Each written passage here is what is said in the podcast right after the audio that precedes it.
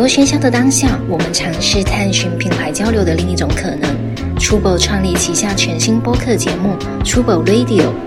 每一期我们将邀请不同领域的思考者，一起探讨户外文化、城市生活、艺术创意系列主题。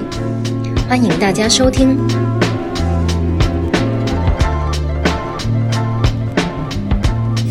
嗯，欢迎大家来到 Trouble Radio，我是 Amber，然后坐在我的旁边的话是 Max。Hello，大家好。然后我们今天非常开心的邀请到了来自 T 十二的两位，嗯，两位联合创始人，呃，Figo 还有 Fox，欢迎两位。Hello，大家好，我是 Figo。大家好，我是 Fox。Hello，两位好。对，对我此刻我跟 Max 正在喝 T 十二的咖啡。啊，对对对。对，好呀。那两位可不可以先简单自我介绍一下呢？嗯，大家好，我是 Figo，然后我是 T 十二的呃创始人之一，然后做咖啡有七年，嗯。然后之前是做广告的，就啊从事广告行业，然后就来到上海，然后就开始做 T 十二，然后就一直做到现在。啊，好的，所以是来到上海才开始做咖啡领域这一块的，对吧？呃，对对。的，好的，那 Fox 呢？呃，我是 Fox，然后嗯，我是 T 十二的合伙人，但是我其实最初是 T 十二的客人。嗯，一开始我在上海的时候，呃，几乎天天跑到就是第一家店那边，第一家店叫 Table 十二，然后每天都去喝咖啡，然后大概喝了一年多，后来再加入他们。做咖啡之前，我是软件工程师。其实主要是在北京工作那个时候，后来是为了喝咖啡来的上海。为了喝咖啡来的上海每，天飞来，有成本有点高。后来想说省一下飞机票的钱，对对对就住在这里嘛？飞过来有点麻烦。然后当时我我的上司对我意见也很大，因为发现每天有段时间我都不在，怎么回事？后来就干脆直接过来了，辞职了。哇哦，OK，嗯，当时第一家店 Table 十二在哪里？开在哪里？最早的时候是开在延安路、江苏路，嗯。那个酒店的大堂，瑞丰公寓酒店，现在应该不在了那个酒店，嗯。但是那个是最早是一个大堂的咖啡吧，那第二家店在非洲国际。啊。啊，非洲国际那个商商场里面。啊，OK，其实也不算商场它是办公楼那一侧的办公楼的，算是一楼的大堂咖啡吧，也是。我我前面就翻了一下，就 T 十二的一些资料信息嘛，就是其实现现在因为从呃从几年开始来着？幺四年对吧？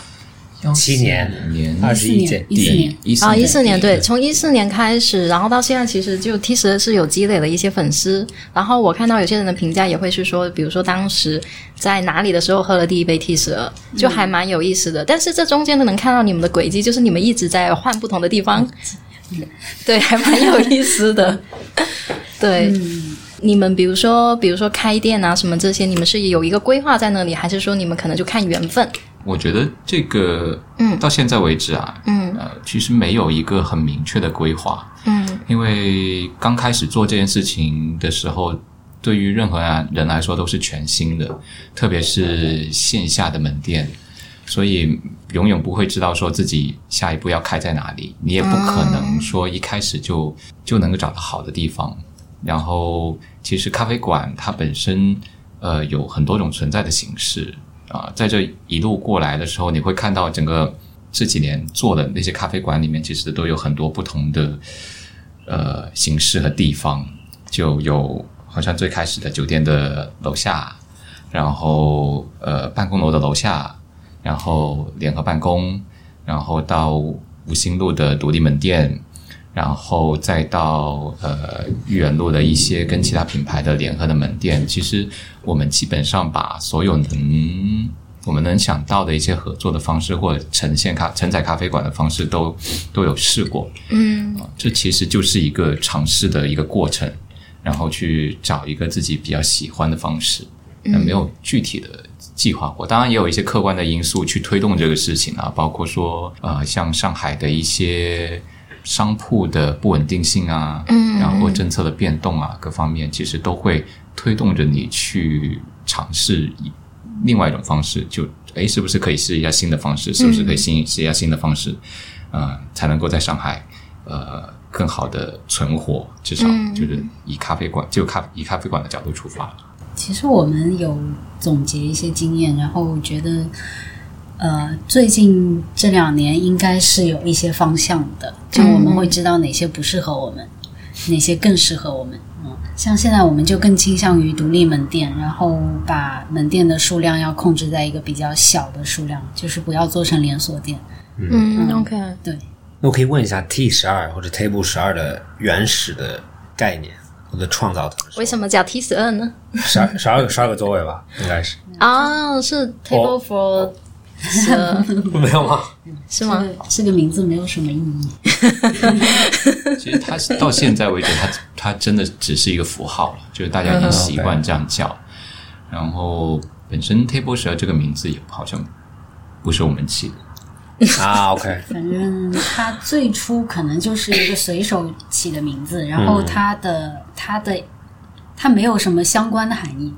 就是啊跟这个店其实本、本身这个名字和这个店是就没有那种直接的含义的联系。嗯 OK，如果说它有什么含义，是后面再附加的。啊，OK，对，第一家店就七年前的那一家店，嗯，是你们接受别人的吗？啊、也不是。最早的时候其实是呃，我跟我前合伙人一起做的。OK，然后呃，其实我他去呃这个店已经我去我过去的时候他已经装修好了，已经开了，对，哦。然后然后我就呃刚好碰到他了，然后就大家一起开始做的。然后那个时候名字其实已经定好了，，OK，对，所以大家其实刚开始的时候也没有什么想法，就是想只是想做咖啡。就很纯洁的一个要做咖啡的一个。啊，到现在也是。很，纯洁。哦，不，不是，就因为有些会做的，现在你可以看到很多店，他们啊有些做可能是带酒啊，资资本或者推动的或者一些或者他们就很多哦，我要赋予它一个特殊的 concept，、就是我要做很什么东西很特殊。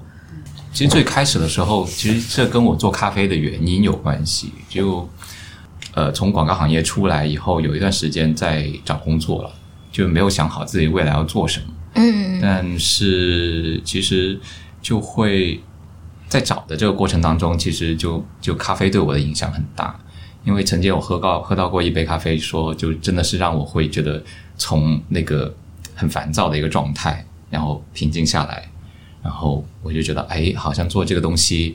呃，咖啡是还是能够给予人不一样的能量的，只要你用心做啊。然后咖啡恰好也是我喜欢的东西，所以我就在想自己是不是能尝试一下去做这个事情。你想想，就在大城市里面，其实我就在在想说，跟我一样的人可能会有很多，就有同样感受的，哪怕说他在某一个时刻有这样的感受的人，其实也会有很多。他可以有选择，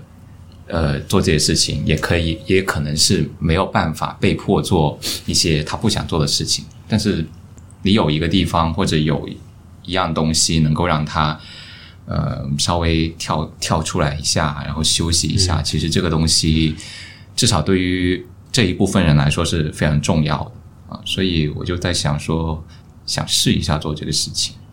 所以就刚开始的时候就就抱着这个心态去做的。嗯当然自己也喜欢做咖啡，对对，其实这也就是我说的很纯纯，就是很很想把咖啡做好，或者就是提供一个 一个氛围去喝咖啡。因为很多咖啡店它开其实原因就是为了赚钱，然后他、当然赚钱是没有啦。可是所有商业的本质就是为了对但是盈利才能持续但下去是。但是盈利是一个呃大众对你的信任的表现方式，嗯它反而不是一个，就是你可以做很坏的事情也可以盈利，但是为什么不去做这些东西？嗯，对吧？比如说你骗别人去去盈利，那这些东西是就是有一部分商家其实他不是说在骗人，他们的目的就是啊，你看这儿的人流多少，现在人们很喜欢喝咖啡。然后他喝咖啡的时候，可以让再让他买一些别的，对吧？就就像咱们邻居星巴克一样，他们的模式，因为他已经离他原始模式差得很远了。嗯，他现在就是为了我要把店均做得很高，那我就要想各种办法让你买更多。嗯，然后反而就有可能 Figo 刚刚解释的，就我很能理解，就是我要先做好这件事情，盈利是一个后果。对我好，我有点好奇。那比如说，这中间里面一开始就是抱着一个试一下的心态嘛，就可能试着来做这个事情。那有没有是哪一刻你觉得 OK，就是这个是想要一直做下去的事情？有这样的一个时刻吗？我只能说有犹豫的时刻，嗯但是没有说呃会觉得这个事情能不能做下去。嗯因为从本质上面来说，你做任何的事情，只要你认为它是对的，你自己接受它，你基本上都能够做下去，你都觉得是好的事情。就好像我们一直，至少我自己一直做咖啡，都会觉得第一个我开心，第二个我我看到我客人也开心，而且他们会给到一些正向的反馈的。呃，当然犹豫的时刻可能会是说它，它其实并不是一个快速能够呃从商业模式上面来说能够快速嗯呃增长或者盈利的一个一个行业啊，至少在中国现在还不行啊，它是它是它是需要一个就需要一一段比较长的时间嗯去积累，然后让你的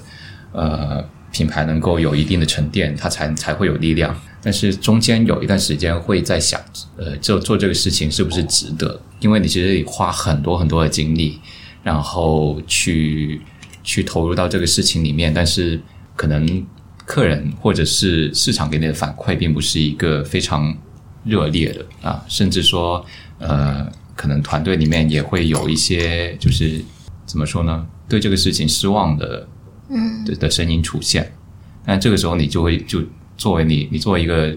带领的人，你会觉得很疑惑的，对对于自己做的事情很疑惑。但其实很幸运的事情是在这个过程当中，其实有就认为认同这个事情的伙伴一起一起走。另外一个是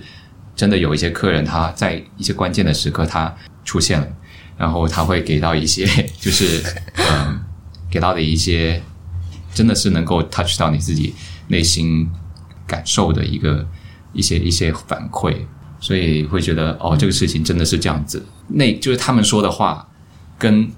我当初的感受，就是当初开始做咖啡的时候那个感受是一样的。就我就说哦，原来我认真做这个事情，还是我能够感受到，并且因为我们做这个事情而而感感到幸福的，就都会有。所以我们就有这么一个时刻就，就就这样跨过去了。然后到现在为止，都觉得其实做这个事情非常非常的有意义，不一定说它对很多很多的人有意义，但至少对于需要它的人来说，这个是一个很重要的东西。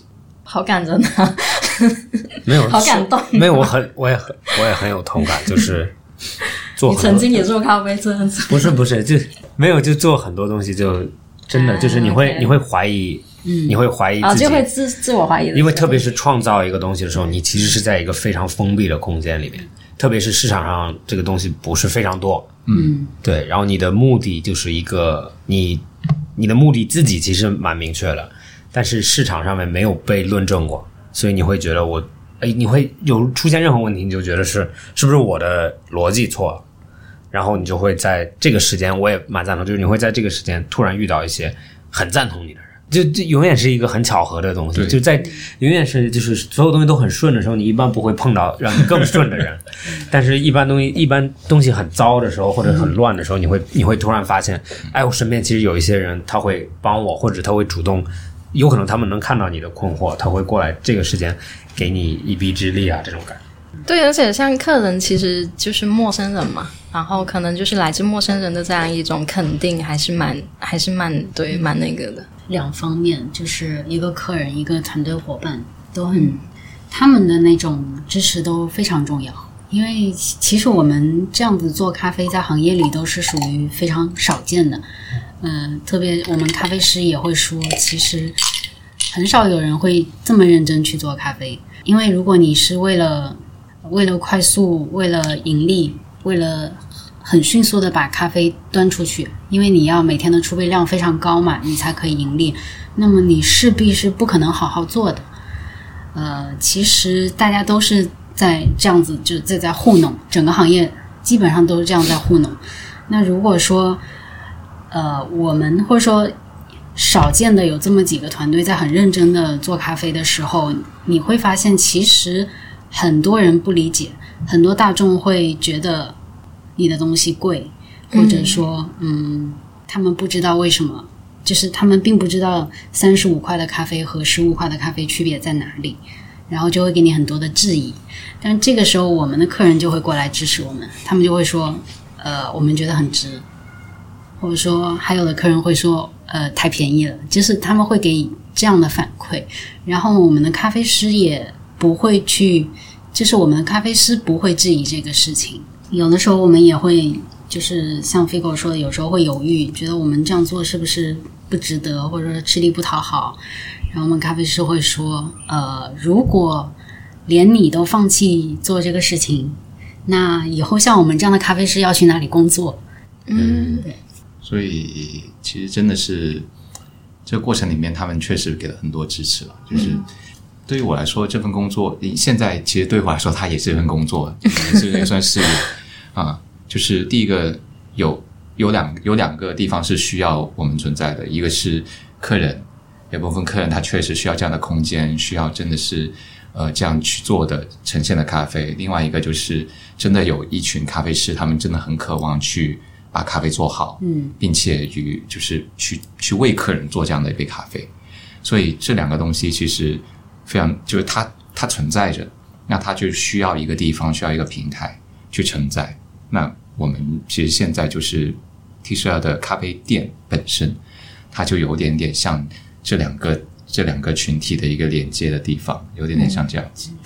因为刚刚你提到说，可能比如说像你们这么做咖啡的，其实是一个少数嘛。比比如说，因为像我可能是咖啡的外行，我可能就是平时很普通的喝咖啡，可以稍微解释一下，或者是说稍微介绍一下，就是你们可能对对某个咖啡的一个标准，然后可能是其他人可能未必会这么做的，但你们中间花了很多心思在做。这个可以稍微所有东西，我我前几天看他们调机器了。OK，真的不是一个，这不是一个，不是一个正常的店会。没有，就你没有办法和，我觉得有可能很难解释，就因为所有细节其实对都不一样。是每一步操作都会不一样，操作的流程也会不一样。就比如说，在大部分咖啡馆，咖啡师是没有品控的功能的，咖啡师不负责对对这个出品。比如说萃取的品质负责，或者说对萃取方案负责，他们大部分时候只是按照既有的一个参数去做咖啡。那这里面就会有两个问题，一个是同样的参数，不同的人做出来味道是完全不一样的。如果呃在培训这一块没有达到所有的人的操作有很高的一致性的情况下，你参数相同，味道是完全不同的。第二个是萃取参数是需要不断的调整的，它不是开店前调好就可以了，它是每一杯都要看着的，就是每一杯咖啡都有可能会要调整。那这里面的，如果你想做到很精确的品控的话，你的报废率就会非常高。呃，不是每一杯咖啡都能出品的。如果一家店它的目的是提高它的盈利，呃，减少损耗的话，可能就不会允许这种报废的产生。然后这种实际出来，比如说，可能像我这种人喝出来，可能就喝不出差别，是吗？肯定喝得出差别，因为意式咖啡的话，差异是非常大的。就比如说你的萃取均匀和有一点点不均匀，那个味道就是天差地别的。嗯，然后所有的人都能喝出来的。呃，如果是。在你的操作良好的情况下，你的参数变动了一点点，味道也会差非常远，就不像是就完全不可能是同一杯咖啡的那种感觉。嗯，那这个参数是谁来决定？咖啡师啊，就咖啡师的那个人，他应该去决定这个参数。OK，除非另外边上有个人站着，每时每刻盯着，不然这个事情就是应该是做咖啡的人自己去调整的。那所以它会造成呃一个。嗯，一一个是对做咖啡的人的要求比较高，你要一直在做品控的工作。第二个是它一定会有呃比较多的报废，嗯，因为它是不可预测的嘛，就是随时有可能会变。呃，咖啡豆本身，还有设备本身，还有外外界的环境，随时有可能变化。那么你这一杯咖啡，你没有办法预测它变成什么样，你只能知道它变了。那么这一杯其实是我们是不允许出品的。可能你的报废率就会达到百分之几十这样子，嗯，所以听起来是一个很惊所以是接受的这这么高的报废率吗？我我们是必然的，就是必然会有这么高的报废率，呃，而且是出杯量越少，报废率越高。比如说你一天如果只有。三十杯咖啡，那么你的报废率就会非常高，因为你不是连续的在做咖啡，它的变动就会很大。嗯，那如果你的生意很好，呃，一直在连续的做咖啡，那么报废率就会低一点，相对来说。但是这个、这个比例是一定是比较高的。我想我想问一个问题，我蛮喜欢喝咖啡的，但是不是在你们这种 level 上面。因为墨尔本那边，它好像本来自己就有一个咖啡文化在，那但是联动咖啡文化的东西就，比如说 whisky，whisky 我喝的比较多，就 是多过咖啡是比咖啡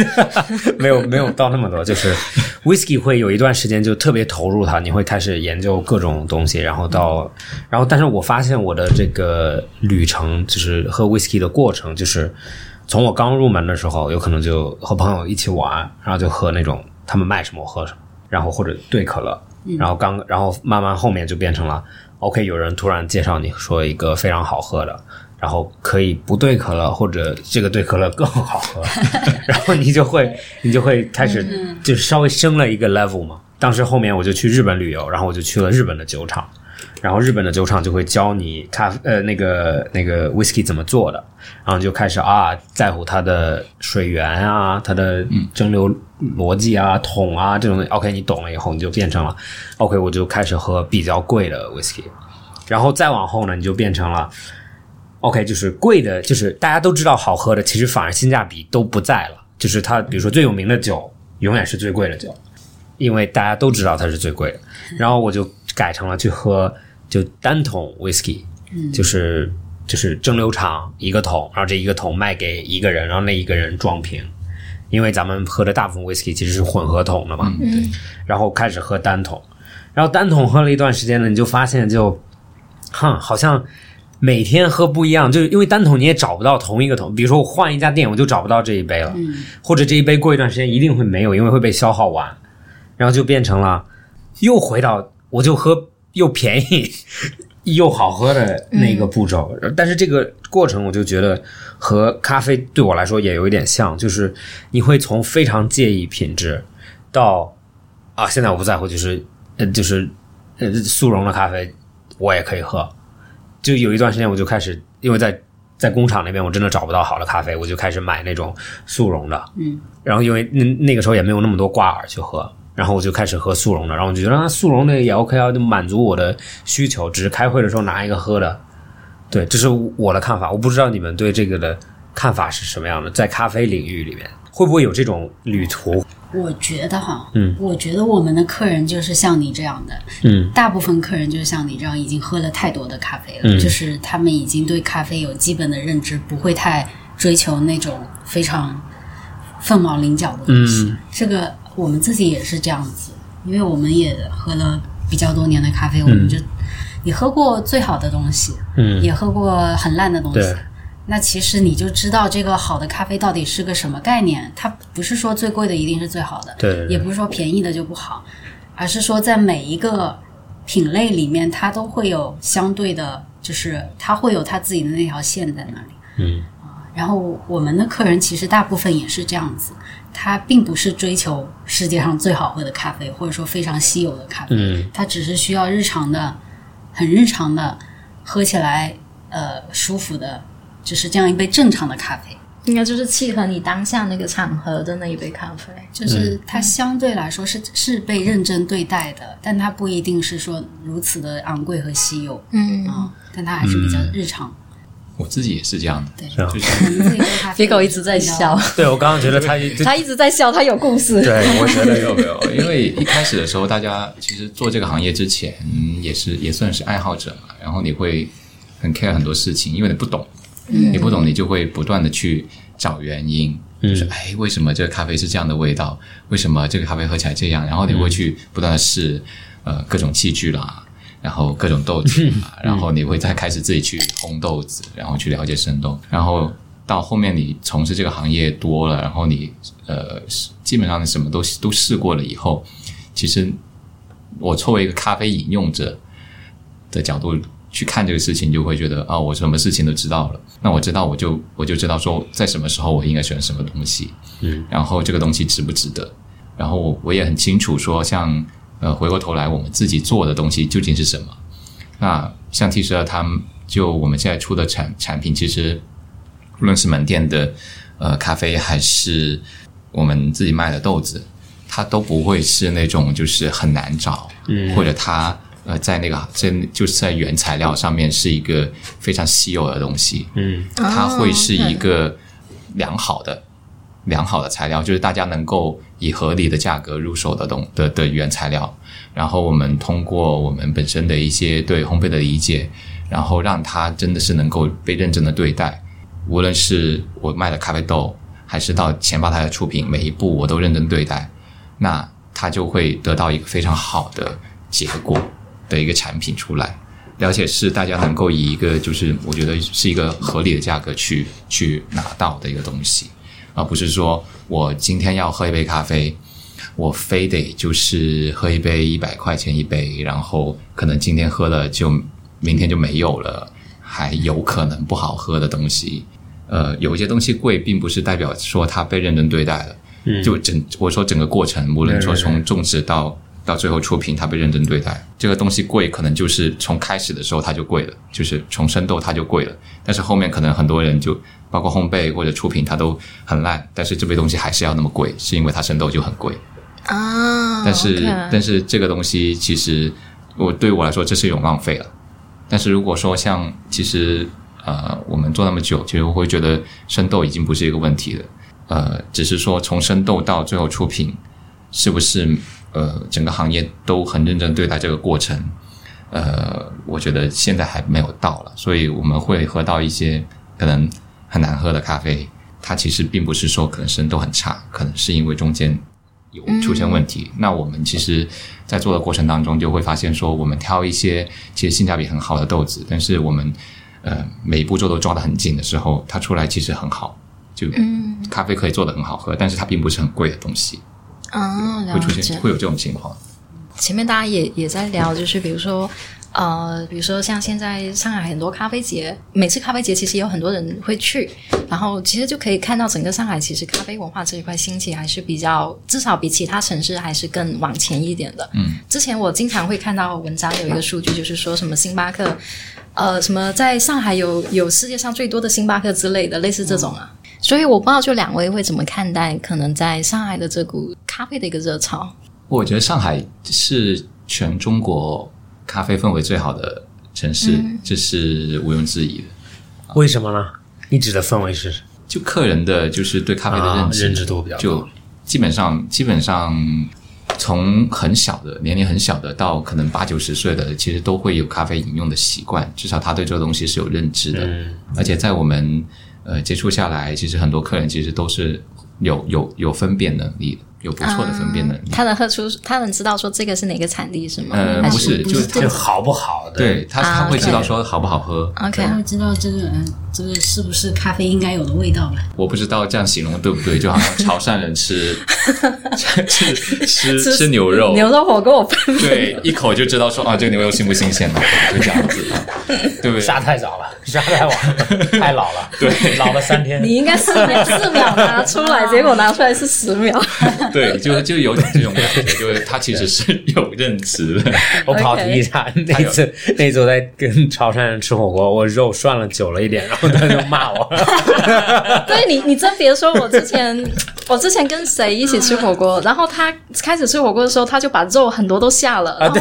我当时我就惊呆了，我当时我就受不了。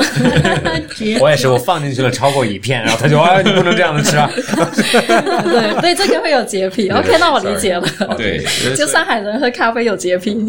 嗯，也有一种那个标准标准。对他他他其实是生活中的一部分嘛，所以他对的这个东西其实已经习以为常。嗯所以上海起步比较早。对，当时我不是来上海是为了喝咖啡嘛，因为那个时候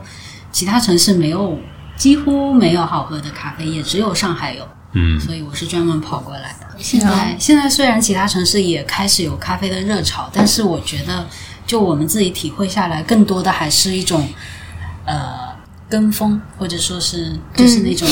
为了赚钱，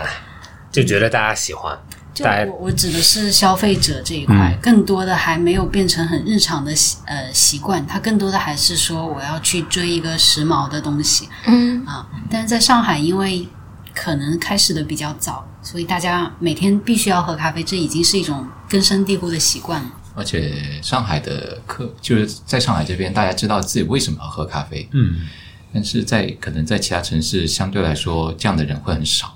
嗯，更多的就是好奇或者猎奇的心理会更更多一点点。其实上海也经历过一一个怎么说呢？市场变动嘛，我算像是，就是它它有一段时间咖啡馆迅速的暴增暴增，然后到一个平稳期，然后现在应该算是一个平稳期的阶段。嗯，它有一段时间暴增嘛，然后其实、呃，我们去看，当然不是很准确了，嗯，但是我们会去看呃，过去我们几年，就四五年前到现在。还在的咖啡品牌其实很少很少，可能十个手指数的对对数过来对，所以你们幺四年成立，其实我看到这个日期我还蛮意外的，哦对，因为你们算也算是比较早嘛，对，现在这些年轻的上海的年轻的咖啡饮用者都已经不知道我们了，很多已经不知道了。这新新入行的咖啡师，他可能就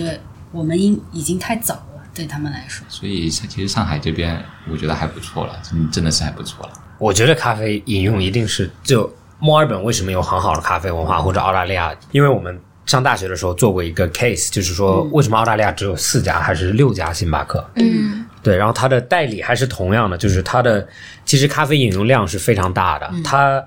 呃它的七十一 Seven Eleven 咖啡销量特别大，然后它的星巴克就几乎没有。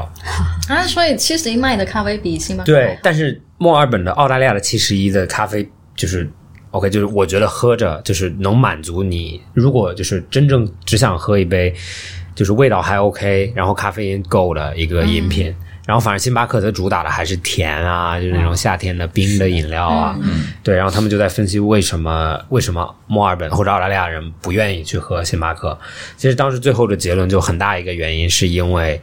现在意义上的新澳大利亚人，就比如说白人啊这些，他们很多是二战以后从希腊和意大利来的人，嗯，因为是难民跑来的。然后这些国家的人都已经有咖啡文化，所以他们很不喜欢喝甜的咖啡。就觉得甜的不是咖啡，对，其实他们就觉得那甜的是饮料，就就会有一个很大的偏差。其实你在美国的时候，你会发现百分，我觉得百分之八十的人喝咖啡的时候是对他来说是一个甜饮，嗯，但是对我来说，咖啡是一个苦的，或者就是一个像茶一样的，没有没有过分多那种糖糖分的饮料。然后就最后就你就看到，其实最后的文化也是为这个咖啡的摄摄入有可能有一个习惯，嗯，因为咖啡挺好的，有一点就是或者做咖啡你们应该知道，咖啡上瘾了，就是你从你从不喝到。一一点点喝，你只会喝的越来越多。天天喝，你到天天喝是一个会难受。你不喝会真的难受。就我我我我早上不喝的话头疼，真的会头疼，听起来就像那个什么饮品的戒断反应。就 会有一点是戒断反应。真的会真的会 OK，像烟一样的感觉。就我自己的一个体会，就比如说喝喝星巴克好像是比较。比比如说喝星巴克，我的身体反应比较大，但是比如说喝精品咖啡，好像身体反应没那么大因为它的。杯子太大，没有，不是不是 不不是杯子的问题，真的真的。不是杯子的问题。我上次我上次我这是真的故事。我上次在星巴克，我为了凑他那个满减，我你就你就努力的喝，然后我就买了一个超大杯的冷萃。不像是他会干的事。对，然后没有，因为在机场，因为在机场那会儿真的没有东西喝了。然后我就买了一个超大杯的冷萃，然后发时候差点死在飞机上，就就那么大，然后我还不不愿意浪费，我不想丢掉，然后就把它喝完了。然后你知道那么大的冷飞在飞机上真的就会人在抖，嗯，真的它的杯子太大。这个不仅是因为杯子大，确确实原材料是很重要的。OK 啊、如果有有很多原因，比如说咖啡豆原材料品质不太好的话，它确实会有一些有害物质。嗯然后它用的豆子如果是咖啡因含量比较高的，那嗯也会让你的反应更大一点。像罗罗布斯塔，它就会有比较高的咖啡因，嗯，会比会比你平时喝这个要高很多，了解。也可能会有一些不好的东西。因为其实从生产的过程当中，第一个生豆嘛，原材料，呃，如果如果本身处理的不好，它它是农产品，它就跟大米一样的，就有可能有一些是发霉的啊，有一些是有虫蛀的呀，有一些是可能就发酸呐、就发酵过度啊，啊，都会有。啊，都会有，都会有，啊就是就就这种情况是很常见的。当然，一些比较好的，呃我相我相信星巴克这一方面是抓的很严的，啊，就 所以我我相信他们原材料应该是没有问题的，肯定没有问题，因为他们真确实是我相信，我也相信他要他要跨过的门槛一定非常厉害，特别他们非常严格，非常严格。嗯，OK，啊星巴克是一个伟大的公司，呃，这不是开玩笑，是真的。真的没有，我现在我对我非常赞同你的看法。我之前也在告诉你公司，没有星巴克是没有咖啡的世界。所以对这个我赞同了，我赞他们，而。且他们其实，在运营啊，然后就是整个生产里面，真的是行行行业的标杆。嗯真的是行业标杆。那回过头来说，你喝这个东西会不会有反应？它可能不仅仅是咖啡因的作用，嗯因为有时候我自己喝，其实我对咖啡因其实是没有太多的反应的，但是有一些咖啡我喝起来会也会心悸。啊，真的有。一。次有一次喝了一杯拿铁啊，喝喝了一口发烧了，啊这个发烧了，就不好。现场发烧，喝了一口发烧，整整个人红了，知道吗？就红了，然后这个体温就我的天呐！就会有很多原因但也有可能是因为它除了生豆原材料以外，它有一个烘焙的过程，嗯它炒制的过程里面，其实呃，它有很多不同的化学反应在里面。嗯啊，但你的加温或者你的烘焙的方案不一样，产生的东西其实相对来说也会有点点不一样。啊，嗯我相信这个会有影响。当然，这个是不是有科学根据啊、现在我还没有看到相关的论文出来。但是实际上，我们去看这个东西，就我们经验来说，呃，哪怕说我们自己去炒豆子，有时候呃，有些豆子同样的生豆，有时候炒的呃炒的那个我们说的烘焙曲线不一样，它给你人体的反应其实也是不一样的，就有有这样的情况会出现。所以这个这个还蛮有意思的。嗯，就是你，你可能平时喝惯咖啡，你没想那么多，但是好像你一深究，就是很很多个环节都可以深究。对，我相信就大家喝咖啡只是在乎了最后那一口，大家看到的是只是最后这一杯，对对对，但是其实它的背就另外那一面有非常多的东西。嗯，像任何东西都是这样子。嗯，你觉得一个东西很简单的时候，那对不起，你只是不知道这件事情怎么做的。对，对，都得自己做一遍就差不多知道了。去咖啡店上班，去 T 恤上班就知道了。那你得先不行不去先去非洲上班，先去先去种先去种豆子 是吗？先去从生豆开始种你。们有你们有去过种豆子的地方吗？有去看看过我吗？暂时没有，去过泰国清迈那边，啊，嗯，OK，种豆子但是没有亲自的去，只是去玩儿。啊，OK。刚刚前面提到是说，在上海，就是或者是说国内吧，就是喝喝咖啡，或者是说开咖啡店，其实有一个暴增，然后后面又趋于一个一个比较可能正常稳定的那个。我我很好奇，就是比如说你们从幺四年一直到现在，你们觉得喝咖啡的这个人群有什么变化吗？就跟你们最初的时候遇到的一些相比，因为还是那其群人一直在上海嘛，所以上海的感受会好一点点。但是、感觉大家的对咖啡的品鉴能力有提高。啊，就大家越来越懂咖啡了，是吧？对，就相对来说，就哪怕说他不深究，其实但是他也知道说，哎，这个东东西这个好喝，这个不好喝。对这还不是你自己造成的后果。因为把咖啡做好了，所以大家对咖啡的要求就越来越高。有有这种感觉。如果有一个不是很懂咖啡的人，他来喝你们的咖啡，嗯，你你会怎么去教他？或者你会就比如说他真的不懂，嗯，其实这个东西它没有门槛的啊、只要是一个正常人啊，味觉、味觉、嗅觉正常嗯的人啊、他其实他就跟你去吃东西一样的。如果是从饮用者或者吃这个使用者的角度来说，他就是选自己喜欢的东西嘛，嗯。然后合适的东西嘛。所以，呃，如果一个呃对这个东西完全没有概念的人进，就客人进来，其实我们一般都会问一下他们，就是平时的一些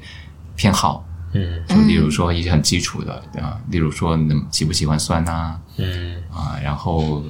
嗯喜不喜欢苦啊，那可能可能有时候啊，就看不同的咖啡师。像我可能会问一下他平时喜不喜欢吃点什么，呃，可能相味道相相近的东西啊，嗯然后要不要加牛奶啊，这样子，可能就问一些很基础的问题，然后就就基本上能够帮助他去选一款能够大概对他胃口的一个一个咖啡这样子。但是每个人的可能问的技巧会不太一样。我问一个问题，为什么你们菜单现在没有冰美式啊？有有啊不冰冰拿铁，sorry。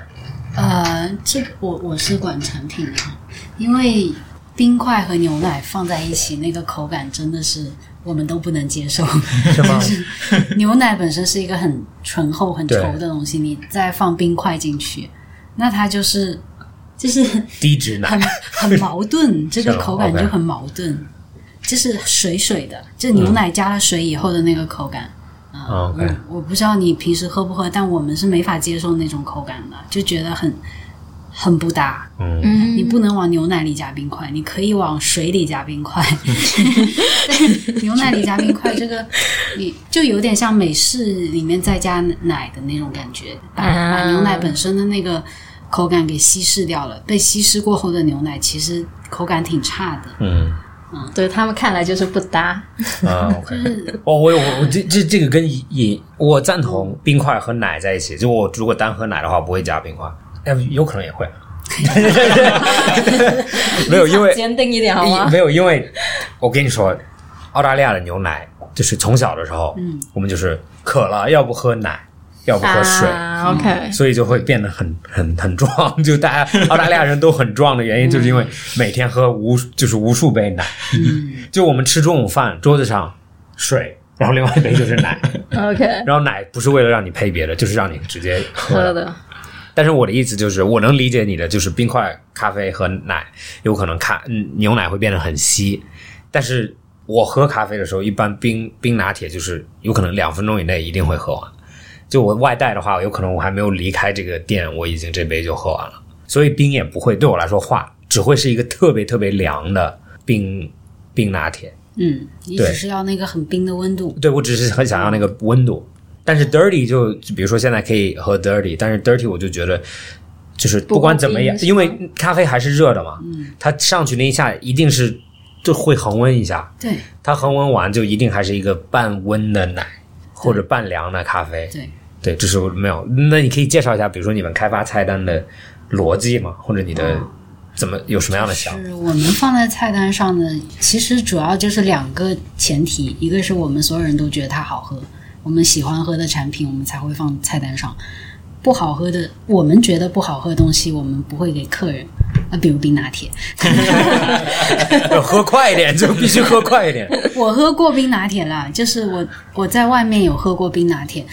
我是端上来就喝的，对。但是在那个奶和冰块交界的那个地方会有一圈水，那是喝的不够快我？端上来我就喝。没有，你终归会有水，只是就是多跟少在冰块的周围那一圈一定会有水，然后那一圈的味道非常奇怪，它既没有咖啡味也没有奶味，它就是冰水，对对对就在那里，对然后那就很多余，就那一块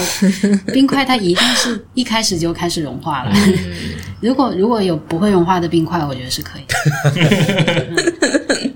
有啊，有些太有意思了。有啊，有些他们现在在卖，我都买过，就是他们喝 whisky，因为 whisky 的那个喝 whisky 石头对那个那个我们还真试过，我们嗯一开始想过，后来发现那个石头如果呃如果你没有办法让它固定在杯底的话，你会敲到牙齿。对不好，啊 特别是喝酒的时候，喝多了吃掉了吧？有可能会吃。对对对然后那个冰拿铁里面放冰块的是，有时候会放球冰嘛，就是比较融化的慢一点。但是我们的客人也会跟我们反馈过说。那个冰块一直在撞击他的牙齿，啊 体验不是很好。撞击对，这很难。嗯，可能要有一个新的容器去做，才能达到又冰，然后冰块又不会融化成水出来，这个比较难。第二个，其实很多人点冰拿铁，它其实它不会像你这样马上喝，他要拍照，然后放放一会儿，对嗯，对一般人都是要要放个搅拌一会儿然后要放很久。那其实那个口感，我们自己觉得这太糟糕了，没法接受。对，其实第一个前提就是这个产品我们所有人都要认可。第二个是这个产品我们能够训练所有的咖啡师都做到一致的出品标准，就是它它能够在我们团队内部是达到一致的出品，这个是也是一个前提。这个是这个蛮难的，这个是培训过程了。对，但首先他要能够被培训。那啊，像如果有些像厨师做菜一样，什么凭感觉那样子，我们是不会出这种产品的。让每个人做出来不一样，那是不行的。嗯，必须要每个人做出来都是几乎是一样的，就是它的流程可以很细化，这样子我们就会放到菜单上。那是因为你们都是呃那个 single origin 豆嘛，对，但那你就等于过一段时间就要重新想一下菜单。啊、不会，不会这个这个，我们菜单两部分嘛，一个是豆子的选择，一个是具体的做法，就是处理处理方式。我们固定的其实是做法，然后豆子的选择其实是一直在变的。然后咖啡师他是有能力去给不同的豆子定制不同的那个出品方案的，这是他们的一个能力范围。这样啊，OK，、所以先做先选做法，然后再匹配，对差不多这样。对，那有的时候会有一些比较极端的情况，比如说这个豆子它可能不适合这种做法，那我们咖啡师会特意跟客人说，嗯，在点单的时候跟他们指出来，你们是都没有拼配的，没对吧？有拼配。为为什么没有呢？好奇问一下。诶，首先其实要理解一下拼配这个东西。嗯嗯呃，拼配它其实就是不同的豆子放在一起。呃，我们现在常见的就是大家口中经常说的拼配，更多的是不同国家的豆子或者同一个国家不同处理法的豆子放在一起。但这这里面会有一些问题，就是第一个，它不同的豆子本身它的烘焙方案应该是不一样的，或者合适它的那个烘焙度是不一样的，所以它所以我问你，这我打断一下，啊。嗯，问一个问题：拼配的豆是不一样产地的豆或者不一样就产区的豆、放在一起，同一次烘焙，有不还是同的拼法，有不同的拼法，啊，OK。有、啊。有在生豆的时候就拼在一起，啊有些是烘焙完再拼在一对，起。因为我们叫叫生拼和熟拼，OK。OK 但是就就是行业内都是都有这么做了。拼配这个东西真的很难讲，从我们我们对产品的理解上面来说，就是我们尽可能的让我们的原材料稳定啊，但是如果出现拼配的情况的时候，就会说，呃，这个豆子要么就是它们烘焙度趋同，那烘焙度趋同就就意味着这个焙度可能对于两个豆子或者几个豆这里面所有豆子来说都不是最好的一个一个状态，要么就是它烘焙都不一样，两所有豆子都在就是都在它最好的一个状态，就是焙度里面、或者烘焙方案里面，但是它们混在一起的时候，你去出品，你真的不知道你这出来的这一个磨出来的 的比例是不是一样的，OK 理解。所以它整个流程就会变得更加复杂一点。不稳定，更加不稳。对，更加的不稳定。我们因为我们之前有有在日本那时候喝过一支拼配，嗯危地马拉拼肯尼亚的，然后我们在同一个品牌旗下两家店喝，区别很大。对，一个就是完全是肯尼亚的味道，一个就是完全是危地马拉的味道，嗯然后就完全不一样，就会出现这种情况啊。然后其实其实这样子对一线的，就对咖啡师的出品其实也很很挑战啊，就是你不知道自己出的是什么，根本不叫挑战，这就是不可能，未知不可控。但是如果你说像有一些特别，就好像说深烘的拼配，有一些呃，可能就是它烘焙度趋同，或者是它更偏向于呃通过烘焙带来的味道，就好像说它烘得很深，它基本上都是一些烤贝类的味道的时候，那这个豆子就没有什么产地的特色，它基本上就是烘焙的烘焙的味道，就好像吃烧烤。嗯、我们现在说的就是深烘，就有点像吃烧烤，你烘的越深，你烤贝的味道就越重，然后你原来肉的味道可能你就吃不出来了，然后你只能吃到肉质可能有点点不一样，牛肉和鸡肉，甚至说可能你就不，我理解。对，就是跟猪肉和牛肉 烤到最后是一样的，对对对就会出现这种情况。呃，这也是一种做法，是拼配的做法。所以我们呃为了减少这种不稳定，所以我们没有去做就是拼配。但是其实呃，我们去说所谓的 single origin 的豆子，也是一其实也是一个不准确的概念。怎么才算 single origin？嗯啊、你同一个一般有时候我们说的，哎，你单一产地就是 single origin，但其实也不是的，其实它都是拼配，它其实都是一个大拼配，就好像说，嗯，啊有点像云南省产的葡萄，嗯，那你可能云南有很多不同的比如说可能是大理的丽江的。哦，这个就接近那种红酒的，对，它其实是一样的，就是他们会从就很像红酒那么就产区，然后产区到镇，对，镇到庄，然后最贵的那些庄到哪一批地块，然后然后再到哪一年，然后再到哪一批年哪个藤，什么？一样的，一样的，对对其实是一样的，所以你要它那个范围越小越精确，它越均匀。嗯越稳定。那其实我们做单一产地，就是为了把它约束在一个能接受的这样一个范围，它还是相对来说比较统一的。嗯但其实单一产区，它里面就是会有不同的地块出来的豆子，嗯，有的甚至是同一产区，但是不同品种的拼配。那我们也叫它单一产地的豆子，但其实它本身是本质上是一个拼配。那我们考虑的更多的是，我们是要具象的风味，然后还有很很统一的这个品质，所以我们没有去做，就是没有把不同地方的豆子混在一起。我们要的就是同一个地方的豆子，嗯它本身已经是混在一起了。嗯，就是对对，你要再精确下去，可能它就是变成一个奢侈品了，它不再是一个日常的咖啡豆。就是我们会在选择的时候去去测，说我们拿到的这个豆子，它喝起来是不是每个每一个每一杯都差不多？就是如果它的它的浮动很就基本上没有浮动，比较稳定，然后表现的风味和那个味道都相近的话，那我们就会认为这个豆子是一个。呃相对来说比较好的，就比较稳定的一个豆子，嗯就不会是那种说，就有些豆子真的是，哪怕它是同一个产区的，或者同一个庄园的，但是它可能每个每一个喝起来都不一样，就是几这一杯这一杯这杯三杯放在一起是不一样的，有这种情况出现，那这种豆子我们也不会选。对，我们要选一些稳定性，就特点很比较明确的，它不一定很特别，但是它一定是有很明确的味道的，很明确的风味。对咖啡来说，其实每一个步骤都是，就是从理论上来说，你越均匀，你最后的出品品质就越越好吧。不管是你的萃取还是你的烘焙，我们都会追求一个均匀，所以原材料也是要尽可能让它均匀。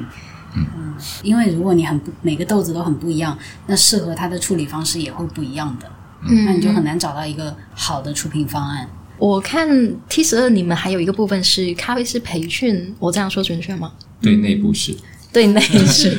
就是自家的咖啡师培训，但是我们主要是还是把这部分精力放在我们自己的咖啡师身上。嗯，OK。我们对外也有 OK 对外就是单个的 case by case 这样子。呃，我不知道我的了解准不准确。就现在国内其实是没有统一的一个类似于，比如说咖啡师的一个什么这种职业的一个认证的这种标准啊，在的，对，我问你，你们在乎证吗？我有的，你有啊？你现对，在但是你有爱好者爱好者的时候去去去弄的一个东西。啊 证都藏起来了，因为对觉得那就是不不不会做咖啡时候的证明。我竟然要去考证。其实 其实国内是有的，国家是有咖啡师这个职业，啊只是前几年前几年职称前几年是好像被取消掉了，好像被取消掉了。前几年那个街舞都有证，也被取消。对，搞了一个，对对对，街舞证是吗？对，街舞街舞要考证，后来都取消了这些职称。这个东西培训这个东西，它怎么说啊？你对证的看法是什么？我对证的看法是，首先要看这个学习的过程，你这个学习的过程是不是持续的？如果你只是为了考一个证，那其实很多人都能考，就正常人只要花可能一周两周，啊或者你稍稍花点精力，因为这证其实考起来不难的。嗯嗯啊，我觉得正常学习能力的人都能够考出来。嗯，而且这里面牵涉到很多利益相关的问题，所以其实蛮复杂的。我自己的经验是这样子的，就是你要把咖啡做好，你光考证是不够的。嗯证证照的学习过程，它给给你的是一个学习的框架，或给到的一些入门的东西，然后让你有一些方向去做这个事情。但实际上还是要靠你后面真正的去呃工作，去在日常中去运用，你才能够把这些学到的东西能够真正的理解。然后也要看老师了，就是有一些老师确实特别好，但前提是你得会问问题。嗯就是如果你只是有一个很好很好的老师来上课，但是你什么都不知道，对这个完全没有概念，那你那你为什么不自己去看书好了？对吧？先去看书，然后你再真的是有一些实际你真的是不能够处理的问题，你去问一下老师，确实是一个会有给到你自己非常大的帮助了。但是如果你只是单纯的去考个证，我觉得大可不必吧，因为现在其实咖啡学习的资料还蛮多的，就是、嗯而且是免费的，嗯然后公开的，然后就基本上都能够帮助，不要说爱好者了，就帮助一个咖啡师成为一个不错的咖啡师。嗯成为一个不错的咖啡师，能就已经能够通过自学，能够完全达到达那个程那个那个那个程度了。所以证照这个事情看自己的需要。嗯，对，他可能只是为了给你加一些 tag 标签而已。对，就是其实行业内，你说做平时做招聘的不会去看这些证。哎，那你们平时自己招咖啡师，你们会看重哪几对，或者什么是你觉得可以培养的咖啡？，对我们都是从零开始培养做咖啡的。从没有做过咖啡吗？呃，以前是这样的，基本上都是没有做过咖啡的。那我们更看重的是他的综合素质、学习能力，然后他为什么做咖啡，这样他一个出发点。我们看他能不能长久的从事这个职业，但是他会不会做咖啡，这个一点都不重要，因为这些都是要重新培养的。对我很我很赞同这点，就是因为你们的视野是大于这个行业的。我不知道这样子说对不对，就很多人会因为他是比如说在这个里面培训的，就比如说设计师啊，或者做室内设计的，他就从小就是室内设计，然后上大学室内设计研究生，然后又 做了室内设计专业。等他再去做下一件事的时候，他就很难跳出这个框框。嗯，但反而是从别的行业的时候，他在一个阶段换的时候，他的目标性是完全大于，就是任何在这个行业本身的。嗯，改变这个行业的人永远不是这个行业里面的人，永远是 行业，因为因为其实你们你们两个的背景，就今天聊，然后之前我也之前 presentation 的时候我也看到，我就了解，我就我就会觉得，嗯，真正做有意思的人一定。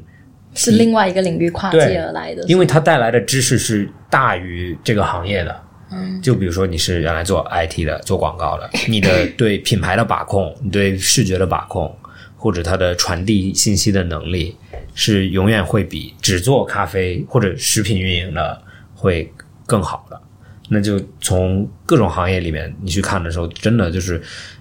打动这个行业的，它永远不是本本行业，因为它没有这些条条框框。哎，那说到这点，因为两位如果追溯到以前，可能两位都是跨界来咖啡领域的嘛。然后我们刚刚也说，现在就是咖啡可能是一个热潮，然后很多人可能自己，比如说可能上班上班上的厌烦了，也想说自己开一家咖啡店之类的。上班上课你们怎么怎么看待可能大家会有的这种向往吧？劝退，不要做，对啊，不要做。不要因为讨厌 A 而去做 B，这两个事情是不相关的。OK OK，你讨厌 A，你可以不做 A，但跟 B 没有关系。对，那那你之前对咖啡的爱好，就是我其实有蛮多人去创业的时候，他会围绕着他的爱好去。对对对，可能就凭自己喜欢。其实你们看到很多饭店是这样子的，就就是美食，美食，就原来这个人很爱吃这个东西，他就 他就开了一个这种店，但是他有可能就欠缺的是就是专业的知识。对，就是虽然他不是这个行业里的，但是他会欠缺的那一部分也是不可没有的嘛。嗯，就之前我也有朋友，他就很喜欢汉堡，然后他就想开就开家，他就想在澳大利亚开一家汉堡店，啊，然后但他根本对饭店怎么运营是完全不知道的。嗯，那我就在想，OK，你是做比如说投资背景的，你对钱的投资你是很市场你是把控的很准的，但是这件事情能不能做是完全取决于这个人。对，你们因为都是很喜欢咖啡的，但是也做了咖啡，这个其实是一个很蛮危险的事情吧，因为你你把你的爱好当成了你的 职业就成。功率比较低，也不是说不不。不是成功率比较低，是如果你做不好，不 是因为是因为你做是你做不好。如果做不好，你的爱好也没了，你的职业。我很喜欢喝咖啡，但我从来都没有想过要开店，开店或什么。我我是绝对不会去想做这个事情。嗯，那最后也是有一点，就是我来了这里嘛，就是一份工作，不得不去开店，嗯，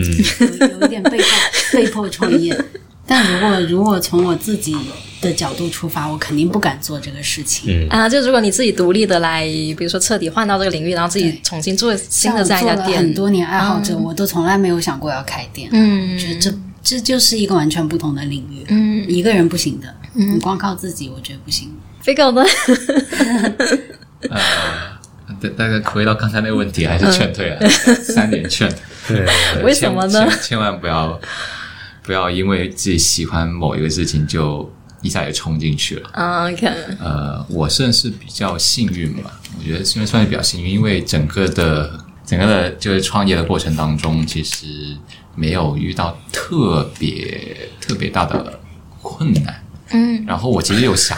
我我我有想，就当敲一当下木头，啊，当关店关店这种事情，其实是我觉得是常见的，就是心态很好，我觉得心态很好，哦，就是我觉得哎，这家店能开也 OK，关掉也也还好，就没有那么大的嗯那么大的心理压力。但是我有我有想过说，什么东西其实让我能够继续做这个咖啡，它其实跟可能跟咖啡本身的关系有，但是不大。它不是说我因为爱好这个事我情，非常对，所以我就我就做这个事情，而是说恰好这个爱好我做了，然后它里面就我做这个事情当中的时候，其实我享受的是我能够认真做这个事情，并且得到就好的结果，就是有有反馈，这个是我我想做的事情，同时也能够给其他人带来一些不一样的价值，就是这个事情才是驱动我的核心，而不是说做咖啡是这个事情本身的核心。嗯所以到现在，其实你说你让我去做一线的，现在去站一线的吧呃一线的吧台也好，做咖啡师也好，呃还是做烘焙师也好，还是做后面公司可能杂七杂八的一些事情也好，其实对我来说都是一样的，就是那种感觉都是一样的。我做公司的事情的时候，我就想哦，呃，我是在帮整个团队维持一个运营，有一个平台。那我做咖啡师的时候，我就我也很享受，嗯因为我可以很很认真的去做一杯东西给到客人。我做烘焙师的时候，我就在想说，哎，这豆子烘的很好，哎，然后可能咖啡师和客人都能够在家里面或者在吧台里面有很好的出品，我自己也很开心，我自己也喜欢这个东西。它其实就是一个有点像创作的一个过程，我我是我享受这个过程。所以回过头来，如果一个人真的是有爱好，但是他又想把这个爱好变成一个职业，首先你想一想自己是不是很享受，就是做事情这个过程。嗯如果你不是享受做事情这个过程，并能够承承担它给你带来的其他负面的一些影响的话，我去我是三连劝了，真的是。但是如果你你很你很就自己有这种感觉的话，我觉得也可以试一下。嗯，OK，对，但是如果你只是只是喜欢喝咖啡，那你就去咖啡馆喝好了，把自己搞正。喜欢喝就来 T 十二喝就好对了。，因为我很赞同，因为有很多东西你会冲动觉得它特别好，但是你真的去了解它内部的所有逻辑的时候，就像你说的，所有东西都是一个生意，它对它要有一个非常完善的逻辑，才可以满足它存活下来。其实我想问一下，就是 T 十二换过这么多地方，这个其实对很多咖啡店是很大的变动，一直换换场地。呃，好，好像有一点误会。其实我们的店虽然经常变，但我们不是那种，我们也开了一个店也，也是开了三四年这样子的。它不是、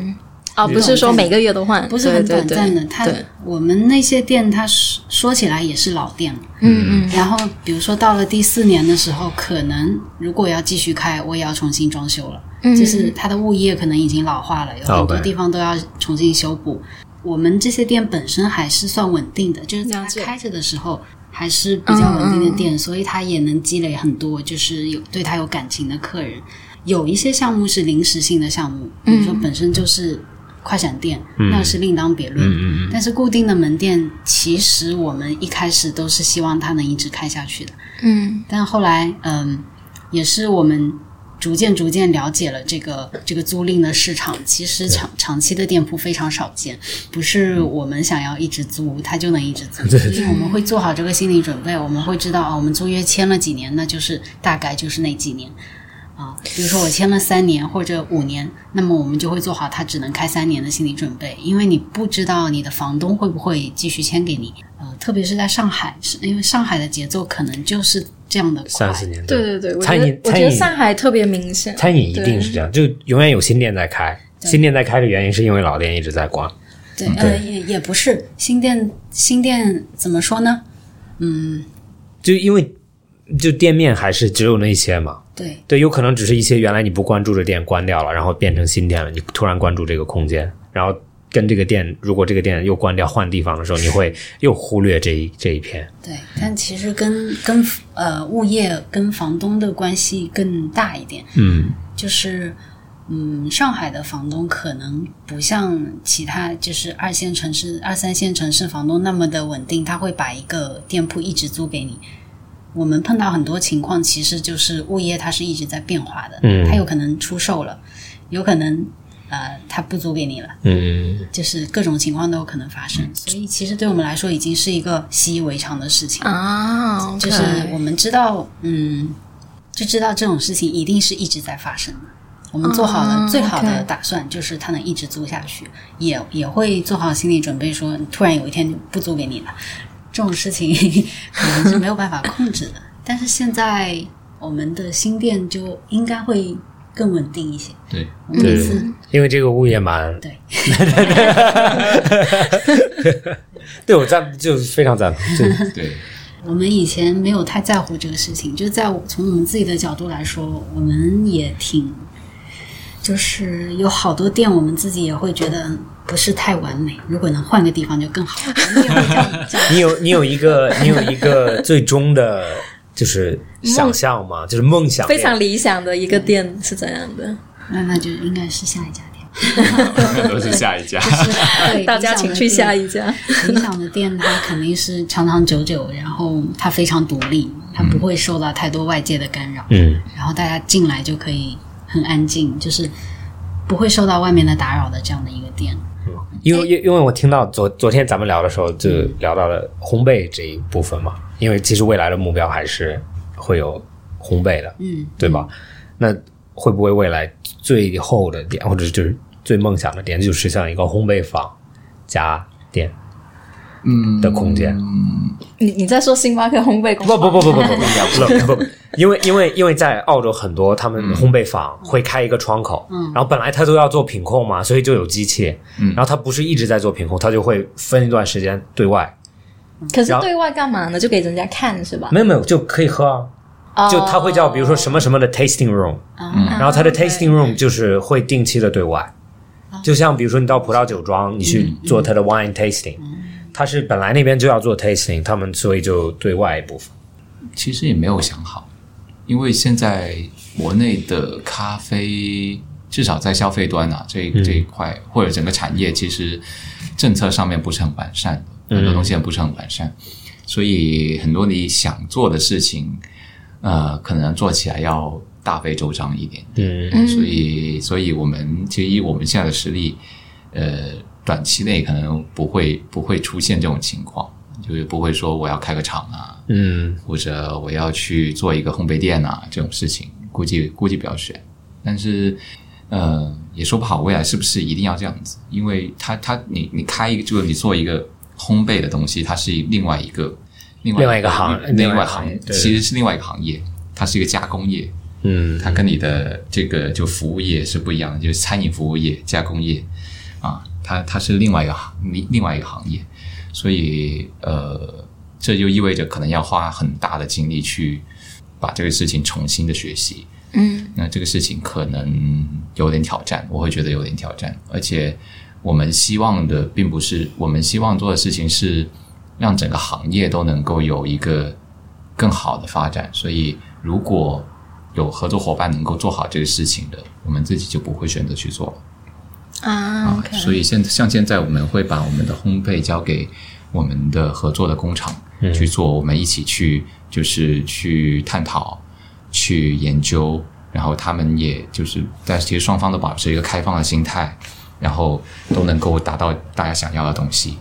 啊、这是最最好的最好的结果。永远不是说你自己把事情都干完，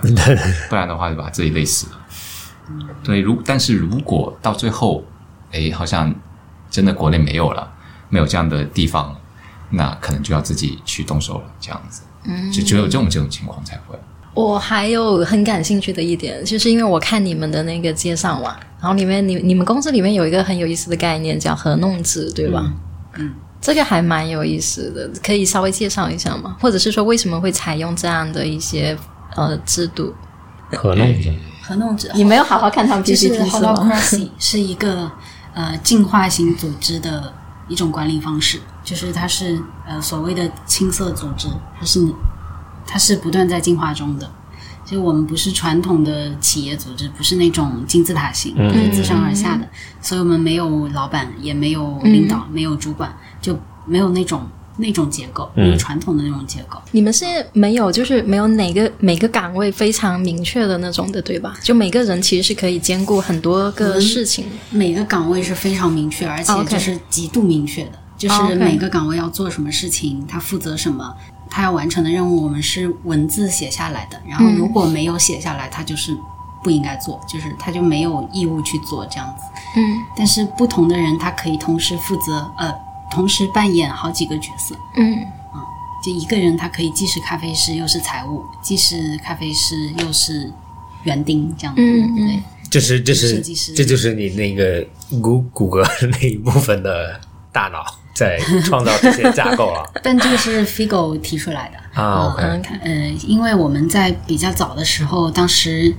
团队的这个结构不是很清晰，嗯大家倾向于听老板的。就是咖啡师还是更倾向于传统的，就是呃，你给我命令，然后我去执行这样子。但是这样一定会出问题的，因为命令它是人给出的，它嗯不是一个、怎么说呢？它不能够保持一贯性，而且如假设我们有不同的合伙人，那不同的人说的东西可能是不一样的。理解理解。就它不是通过组织过滤的一个，它是一个单就是单点单点或者很在狭隘的知识范围内做的决定。对，对，像过去在没有合同制之前，我们就会有这样的困扰，我们会发现大家太依赖于人了，呃，而且人和人之间的这种人际关系也会很影响你的工作，啊、所以我们后来就 Figo 提出来这样一种新的组织形式的时候，我们就去就去相当于是去革命，去做了一个很大的改变，嗯，然后我们制定了一个内部的一个合农制的架构，然后我们有很多很多新的章程啊、规则啊，还有原则就引进来，就开始玩一个有呃规则有点复杂的游戏这样的感觉。所以一开始大家非常不适应，就咖啡师其实很反抗这个事情。可以理解，对，可以理解。哦，这也就是为什么他们一定是为了我，我不是在夸你们，就是一定你们的思维是真正未来在中国好的咖啡需要有的，不光是一个就是开一个店，然后这个店店均可以做很高，然后再开第二家，一定是基础的管理逻辑非常清晰，然后再去发展。因为它其实开咖啡馆、咖啡公司都好，它其实都是一个呃商业运营的一个过程，或者组织的一个过程。我对这个东西有兴趣了，第一个是，然后另外一个是你确实是要去了解他们是怎么去运作的。嗯，一些好的公司，它怎么怎么成长为一个好的公司，然后它的发展过程当中，它遇到什么有问题的地方，然后阻止了它，然后它是怎么改变。它其实现在有很多很多很多的案例，你可以看得到。然后我们也可以读到很多的书，他会说很多关于管理的东西。然后，当然，关于管理的东西，它会有时代性，就是有时代性，就有有有明显的时代性，或者说像过去的管理模式是不是适合现在的管理模式，然后不同行业是不是也契合，这个东西是需要你在呃公司发展的过程当中去摸索的。那像我们去用合同制的时候，其实我只是恰恰巧的读到了那本呃《重塑组织》这本书，然后刚好它里面提到了有这么一个相对来说成熟的制度。当然，里面它提到了很多我们说的进化型组织，或者做一些比较新型的管理模式的组织，它有除了合同制以外，有很多不同的呃，他们自己自发成就形成的一些管理的体系都很有效。然后在他至少在他的那个公司里面，确实是能够产生很大的影响。但是合弄制它本身是一个第三方系统，有点像，就是有点像一个成熟的操作系统，嗯，它可以直接拿来用。然后你拿了这个系统以后，你可以基于这个系统的规则去做修改，然后形成你新的就符合你自己团队的一些就是管理的方式或者沟通的方式。嗯，所以我们当时就觉得，哎，还不错，我可以试一下。但是这个东西其实学习成本挺高的，然后、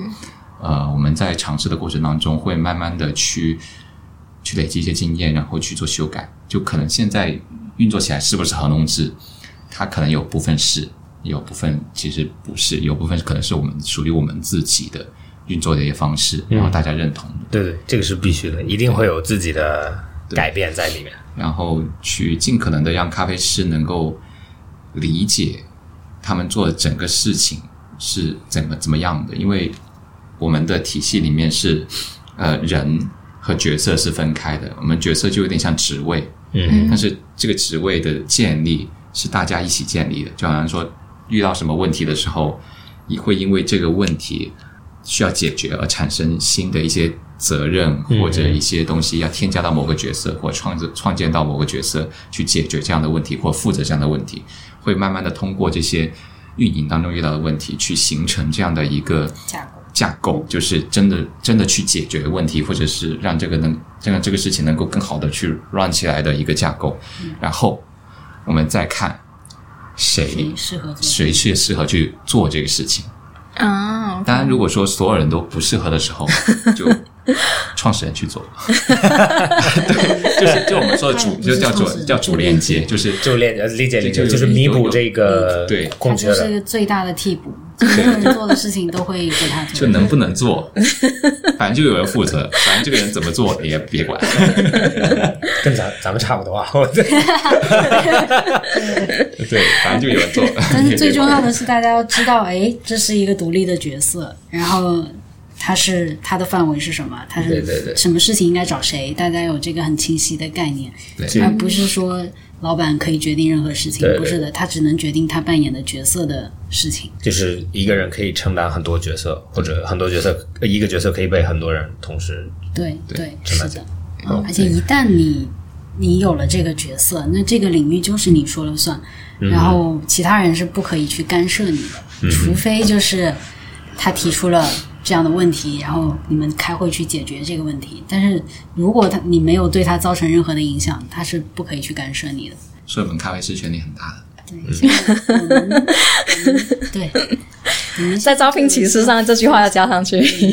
我们角色非常多，现在就是在逐渐逐渐生成。